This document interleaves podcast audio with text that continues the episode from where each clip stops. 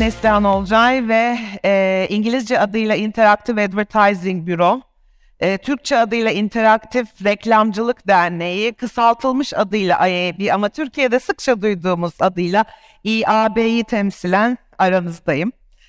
E, ve biraz önce beni tanıtırken de söylendiği gibi hakikaten Türkiye'de dolaysız marka ekonomisi ve dolaysız marka tanımlamalarını getiren 2018 yılından beri bu konuda e, sürekli olarak konuşan bir derneği temsil ediyorum. Bununla da gurur duyuyorum gerçekten. Şimdi IAB'yi herkes artık biliyordur diye varsaysak da ben kısacık bir bahsedeyim isterim. Sektöre yeni girenler de mutlaka vardır aramızda diye düşünüyorum. Ee, kısaca özetlemem gerekirse 1996 senesinde Amerika'da kuruluyor IAB dijital pazarlama iletişiminde dünyanın en büyük meslek kuruluşlarından biri hatta en büyük meslek kuruluşu. Bugün 45 ülkede 3 e, bölgesel ofisle beraber e, faaliyet gösteriyor. Türkiye'de 2011 yılında dernekleşti IAB ama e, 2007 yılından itibaren aslında aktif Reklamcılar Derneği'nin altında bir platform olarak Reklam Verenler Derneği ve yayıncıların da katılımıyla e, faaliyet gösteriyor. Şu anda Türkiye'de kurumsal olarak 156 e, üyemiz mevcut. E, yayıncılardan, reklam verenlerden, ajanslardan ve reklam teknolojileri şirketlerinden oluşuyor üyelerimiz. E, bu da çok önemli bir ayrışma noktası bizim için. Çünkü dünyanın her yerinde IAB böyle değil. 3-4 tarafında sesini duyuran değil, ağırlıkla yayıncıları temsil eden bir oluşumken Artık Amerika bile bizi örnek alıyor ve geçtiğimiz yıl itibariyle onlar da gerek reklam verenlere gerekse de e, ajanslara açtılar e, üyeliklerini. IAB Avrupa'nın da yönetim kurulu üyesiyiz ve orada da ülkemizi temsil ediyoruz. Misyonumuz ne? Reklam ve pazarlama endüstrilerinin bir bütün olarak dijital ekonomi e, içinde sağlıklı ve sürdürülebilir biçimde gelişimine destek vermek. Bu e, amacımız doğrultusunda da eğitimler organize ediyoruz, sektörü eğitiyoruz, insan kaynaklarını arttırmaya çalışıyoruz sektörün en önemli ihtiyaçlarından biri.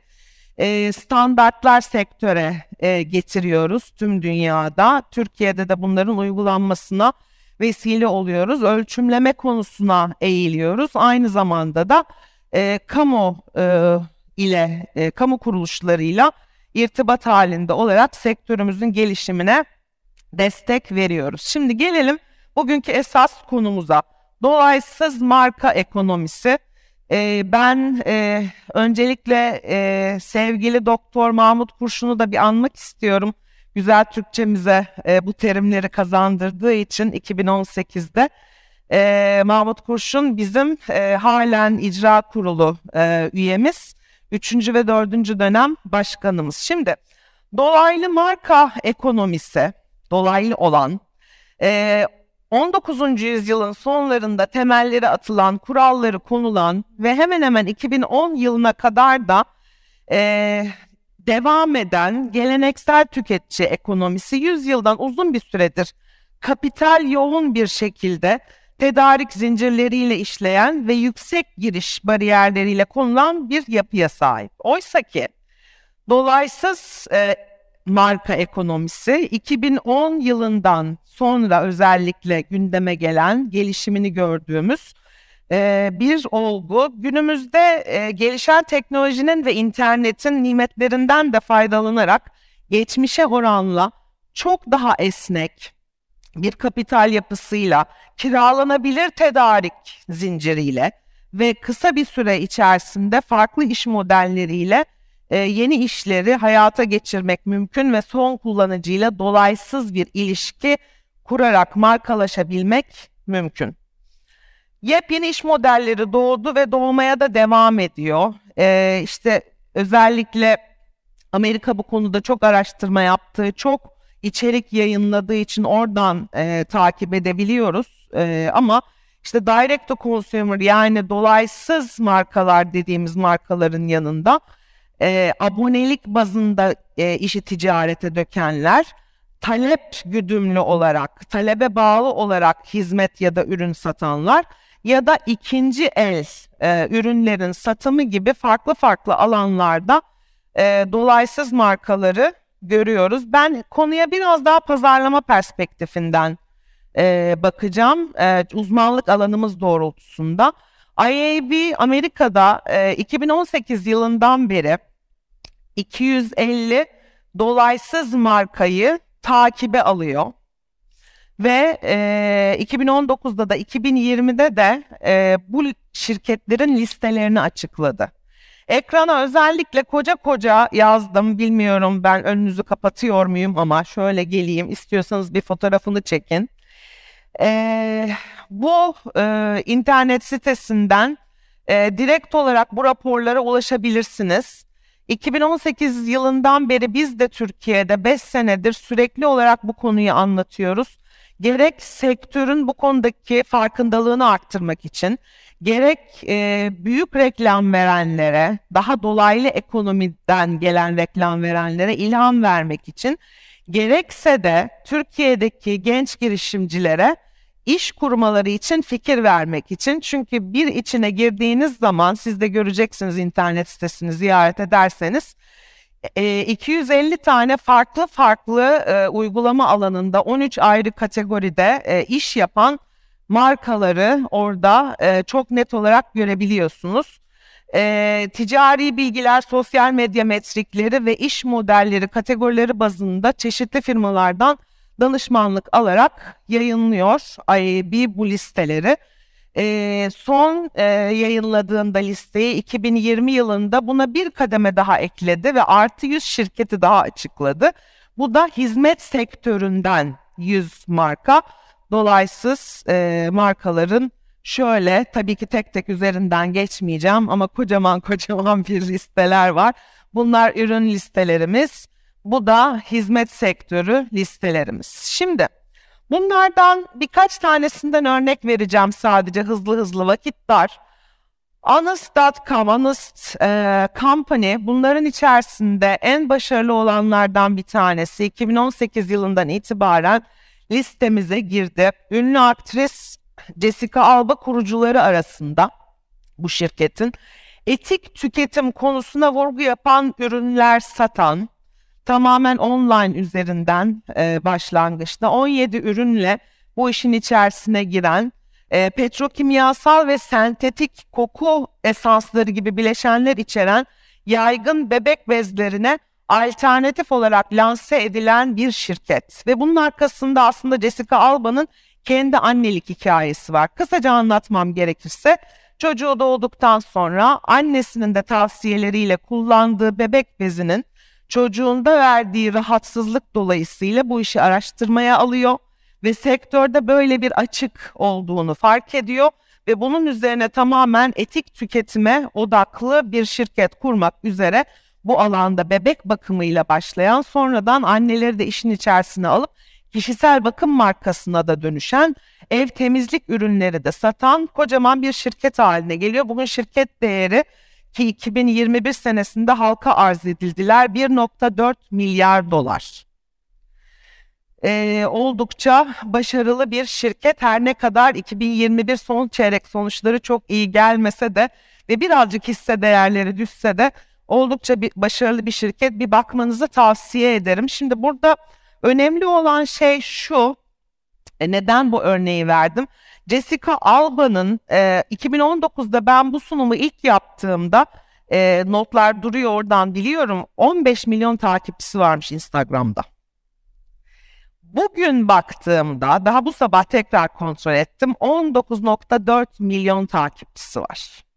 Dolayısıyla da zaten kendi başına bir reklam mecrası Instagram'daki e, takipçileri yoluyla sevgili Jessica Alba e, ve bu yüzden de şirket ilk büyük kapsamlı medya kampanyasını kuruluşundan 5 yıl sonra 2017'de yapıyor. Ve diyor ki Jessica Alba bu kampanyada anlattıklarımız kesinlikle gerçek ve kişisel. Bunlar gerçek hikayeler diyor. Hakikaten şirket çalışanları ve kurucuları beraber oturarak senaryoları tek tek yazmışlar. YouTube'da bulabilirsiniz. Vakitler olduğu için video getirmedim. Çok da eğlenceli filmler. Rakiplerimizden farkımız ne diye sorduğunuz zaman biz onlara göre küçüğüz ama biz müşteriyiz diyor. Biz kendimiz de müşteriyiz diyor. O yüzden de müşterimizi çok iyi anlıyoruz diye ifade ediyor. E, bu da dolaysız markaların tüketicilerine olan yakınlığına örneklerden bir tanesi. Oli diye gene 3 e, yıldır bu listeye giren bir e, online satış sitesi var. İnsanlar için kullanılan içeriklerle üretilen ve akıllı teknoloji kullanılarak köpeğinizin ihtiyaçları doğrultusunda tasarlanan ve kapınıza kadar gelen sağlıklı köpek maması üretiyorlar. Kurucularının gene e, bu e, şirketi kurma hikayesi kendi kişisel deneyimleri. Kendi köpeklerinde rast geldikleri rahatsızlıkları araştırdıklarında köpek mamasından kaynaklandığını anlıyorlar ve Mintel tarafından yapılan bir araştırma aslında evcil hayvan sahiplerinin %72'sinin evcil hayvanlarını ailelerinin bir parçası olarak gördüğünü ve %79'unun da evcil hayvan mamalarını kalitesinin kendi gıdaları kadar önemli olduğunu söylediğini gösteriyor ve e, işlem görmüş gıdalar e, evcil hayvanlarda kanser gibi, şeker hastalığı gibi hastalıklara sebebiyet verdiği için bu çok büyük bir önemiyet taşıyor. Ve onlar da myoli.com'u kuruyorlar ee, ki kurucularından Gebi Salome kendisi bunları yaşadığı dönemde bir venture capital şirketinde çalıştığı için çok da zor olmuyor bu yatırımı yapması. Her ne kadar e, Anıs.com kadar e, çok fazla yatırım almamış olsa da ya da halka arz edilmemiş olsa da onlar da 47 milyar e, milyon dolar civarında kuruluşlarından bu yana e, yatırım almış durumdalar. E, hızlı hızlı geçiyorum. E, daha sonra da anlatacağım bazı şeyler var çünkü. By Humankind 2020 yılında listeye girmiş şirketlerden bir tanesi. Çevre dostu kişisel bakım şirketi by Humankind. Kurucularından Brian Bushell 2017'de Tayland'a sevgilisiyle beraber tatile gittiğinde e, sahilde ne kadar fazla atık plastik olduğunu görüyor. Bundan çok rahatsız oluyor. Fakat otele döndüğünde kendi yanlarında getirdiklerine baktığında aslında sorunun bir parçası olduğumu hissettim diye ifade ettiği bir aydınlanma yaşıyor araştırıyor ve dünyadaki plastik atıklarındaki en temel sıkıntının çok teşekkür ediyorum. hızlı hızlı anlatıyorum sağ olasınız. Ee, en temel sıkıntının e, kişisel bakım sektörü olduğunu e, anlıyor ve zaten kendisi seri bir yatırımcı daha önceden de yapılmış başka yatırımları var. Ee, ve e, bu şirketi kurmaya karar veriyorlar. Bir sene içerisinde de ayağa kaldırıyorlar. Ürünler enteresan, yeniden doldurulabilir. E, plastik olmakla beraber yeniden doldurulabilir e, malzemeler, e, ürünlerden oluşuyor. Ürünlerin tek kullanımlık e, plastik tüketimini yüzde 90 azaltacağını iddia ediyor şirket. E, aynı zamanda ambalaj konusunda da çok büyük hassasiyet gösteriyorlar ve bambu fiberinden Biyo bozunur. Bu kelimeyi de yeni öğrendim. Biodegradable'ın Türkçesiymiş. Biyo bozunur. E, zor söylüyorum kusura bakmayın. Ambalaj tasarımı e, yapıyorlar. Onların da aldıkları yatırımlar aynı en başta anıs.com'un e, en başta aldığı yatırımlar gibi. Bunlar da nereye gidecek zamanla göreceğiz. Zaten raporumuzun adı da e, Brands to Watch 250 marka takibe almış vaziyetteyiz. Şimdi dolaysız markaların 7 özelliğini özetleyecek olur isek. Dolaysız markalar bireysel tüketici ilişkilerine ve bu bireylerin sağladığı veriye odaklanıyorlar. Dolaysız markalar internetin yerlisiler ve doğdukları andan itibaren interneti gerek bir satış kanalı gerekse de bir iletişim kanalı olarak aktif şekilde kullanıyorlar. Sosyal olarak tüketiciye diğer yerleşik köklü markalardan çok daha yakınlar. Tüketici deneyimine takıntılı denecek kadar ehemmiyet veriyorlar. İçeriği farklılaştırıcı bir unsur olarak kullanıyorlar. Kendilerini farklılaştıracak bir unsur olarak kullanıyorlar. Geleneksel markalara göre içeriği daha geniş kapsamlı olarak tanımlıyorlar ve misyonları hikayelerinin merkezinde yer alıyor ve bu misyon ürün geliştirmekten pazarlama iletişimine kadar markanın tüm süreçlerine yansıyor. Kısacık şöyle bir bakarsak geçmiş yıllarda da bu listeye girmiş olan markalardan örneklere teknoloji kullanarak insanlara online olarak gözlük seçme imkanı veren Warby Parker e, biz geleneksel kanallardan kaçındık. Gözlüklerimizi şirket içinde tasarlıyoruz. Doğrudan müşterilerle etkileşime geçiyoruz. Daha kaliteli, daha iyi görünümlü reçeteli gözlükleri pazar fiyatının çok altında fiyatlara sağlayabiliyoruz diyor. Yani internetin gerçek anlamda yerlisi bu markalar. Glossier ki içlerindeki en büyüklerden bir tanesi tüketicilere çok yakın olduklarını gösteren bir söylemi var. Bunlar da e, müşterilerine doğrudan Instagram üzerinden satış yapan bir marka.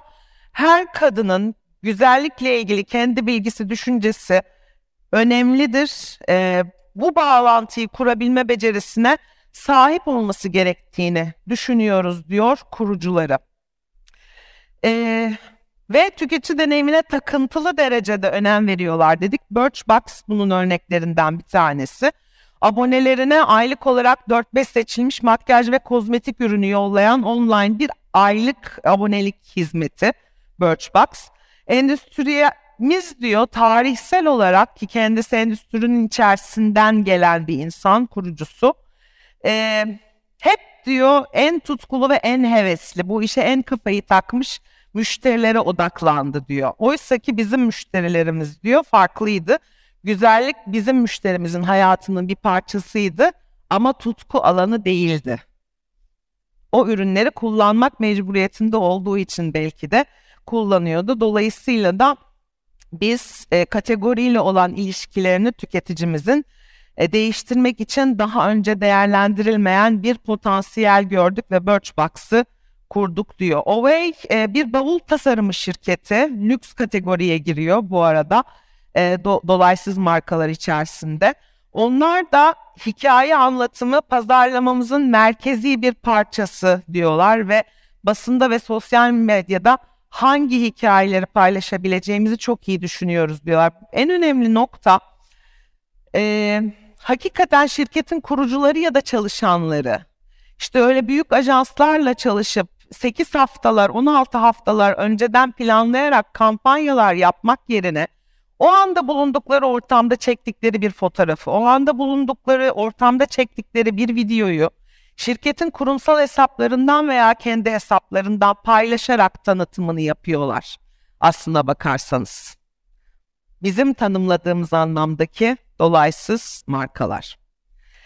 E, içeriği farklı şekilde tanımlıyorlar dedik. Madison Reed'in kurucusu e, Madison Reed de e, saç ürünleri ve saç boyası pazarlayan bir şirket ama enteresan olan şey e, özellikle e, ırktan ve e, diversity'den kaynaklı saç sorunlarına ilgi gösterilmeyen bir grup kadının aslında hayatını kolaylaştıracak, onlara odaklı herkesin ürün bulabileceği e, bir e, saç ürünleri serisi çıkartıyor. Bizim için her şey içerik diyor. Çünkü diyor mesela tüm müşteri destek çalışanlarımız lisanslı birer kozmetikçi. Dolayısıyla da bu ne demek? Onlarla sohbet ederken de aslında şirket adına, marka adına bir içerik sunduklarını söylüyor ve onları iyi hazırladıklarından bahsediyor. Bu şirketlerin misyonları, hikayeleri biraz önce 3 tane ayrı şirketi paylaştım sizinle biraz daha detaylı olarak ve hepsinin işinin arkasında bir hikaye vardı. Kişisel ihtiyaçtan doğmuş olabilir, çevresel e, bir farkındalıktan doğmuş olabilir ama bu hikayeler sayesinde özellikle Z jenerasyonuna e, çok ciddi anlamda hitap ediyor bu şirketler. Merkezine yaptıkları işin veriyi koyuyorlar. Dollar Shave Club artık doğal olarak bizim listemizde değil. Unilever tarafından 3 milyar e, dolara satın alındıktan sonra Onlar daha büyükler sınıfına geçtiler. E, ama e, e, satın alma esnasında niye satın aldık açıklaması yaparken David Pacman diyor ki kullanım verilerini toplayan ve zamanla gelişmek için makine öğrenmesinde kullanan ürün ve hizmetleri arayın diyor. Bu da son derece önemli. Çok fazla vaktim kalmadı hatta hiç vaktim kalmadı. Sahneden kovulmadan önce şunu söylemek istiyorum. Açılışta da bahsedildi. E, dolaysız markaların kurucularının birçoğu kadın. Listemize baktığımızda 2019'da Fortune 500 içerisindeki CEO'ların sadece %5'i kadınken bizim listemizdeki şirketlerin %25'i kadındı kurucularının. Bugün 2020'de yayınlanan listeye baktığımızda %45'i geçmiş durumda. Bunu bir düşünmek lazım. Acaba neden kadınlar girişimci oluyorlar? Acaba neden kadınlar dolaysız markalara odaklanıyorlar? Acaba daha mı doğru okuyorlar ihtiyacı? Bunu ayrıca daha uzun bir zamanda tartışırız. E, dolaysız markalardan öğrenecek çok şey var. Gönül isterdi ki saatlerce burada kalayım, hepsini size tek tek anlatayım. Ama e, web sitesinin adresini verdim. Buradan bütün raporlara ve bütün listelere ulaşabilir. Bu şirketlerle ilgili araştırmalar yapabilir ve sizler de ilham alabilirsiniz. E, hepinize e, dolaysız marka ekonomisinde başarılar diliyorum.